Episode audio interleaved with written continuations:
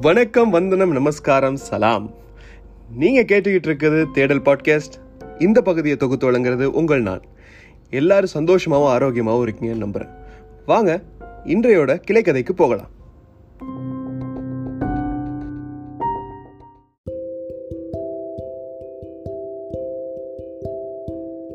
இன்னைக்கு நம்ம பார்க்க போகிற தலைப்பு காதல். காதல் ஒரு அழகான உறவு இல்லை.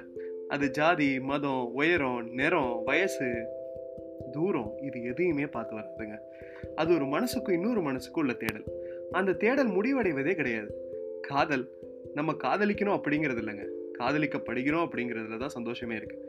நம்ம எப்படியோ அப்படியே விரும்புகிற காதலில் சண்டைகள் கூட வரதில்லை ஏன்னா அவங்க எப்படி இருக்காங்களோ அப்படியே அவங்கள ஏற்றுக்கிட்டு இருந்திருப்போம். அவங்கள்ட்ட இருக்கிற ஒரே ஒரு எதிர்பார்ப்பு அவங்க காதலிக்கிற காதலனோ இல்லை காதலியோ சந்தோஷமா இருக்கணும் நம்ம அவங்கள சந்தோஷமா வச்சுக்கணும் அப்படிங்கிறதுல மட்டும்தான் இருக்கும். இங்கே முதல்ல ஆரம்பிச்ச காதலையும் பார்க்கலாம் காதலில் ஆரம்பிச்ச முதலையும் பார்க்கலாம். அதனால காதலிக்கிறவங்கள்ட்ட மன விட்டு பேசுங்க ஒளிவு முறை இல்லாமல் இருங்க.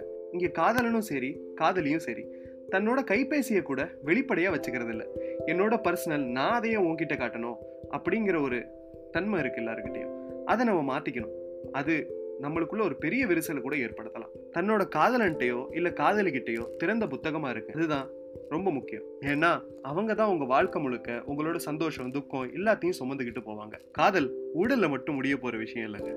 அது கல்லறை வரையும் தொடரக்கூடிய ஒரு உறவு. ஒரு நிழல் மாதிரியும் நினைவு மாதிரியும் நம்ம மரணம் வரைக்கும் நம்ம கூட இருக்க போகிறது சில கல்யாணத்துக்கு முன்னாடி காதலிச்சிருப்பாங்க சில கல்யாணத்துக்கு அப்புறம் காதலிச்சிருப்பாங்க. முதுமையில கூட காதலிக்கிறாங்க. என்னதான் பல விதமான காதல்கள் நம்ம கடந்து வந்திருந்தாலும் நம்ம கடைசி வரைக்கும் நம்மளை நாமே காதலிக்கணுங்க.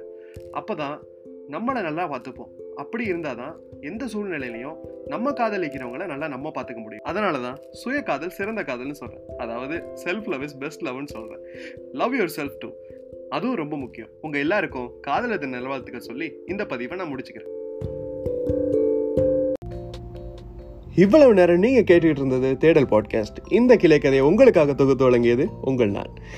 நம்ம பதிவுகள் உங்களுக்கு பிடிச்சிருந்தது அப்படின்னா மறக்காமல் தொடர்ந்து கேளுங்க. அது மட்டும் இல்லாமல் உங்கள் நண்பர்களுக்கும் உறவினர்களுக்கும் சுற்றி உள்ளவங்க எல்லாருக்குமே இதை பகிருங்க. தொடர்ந்து பேசுவோம் நிறைய கருத்துக்களை பகிருவோம்.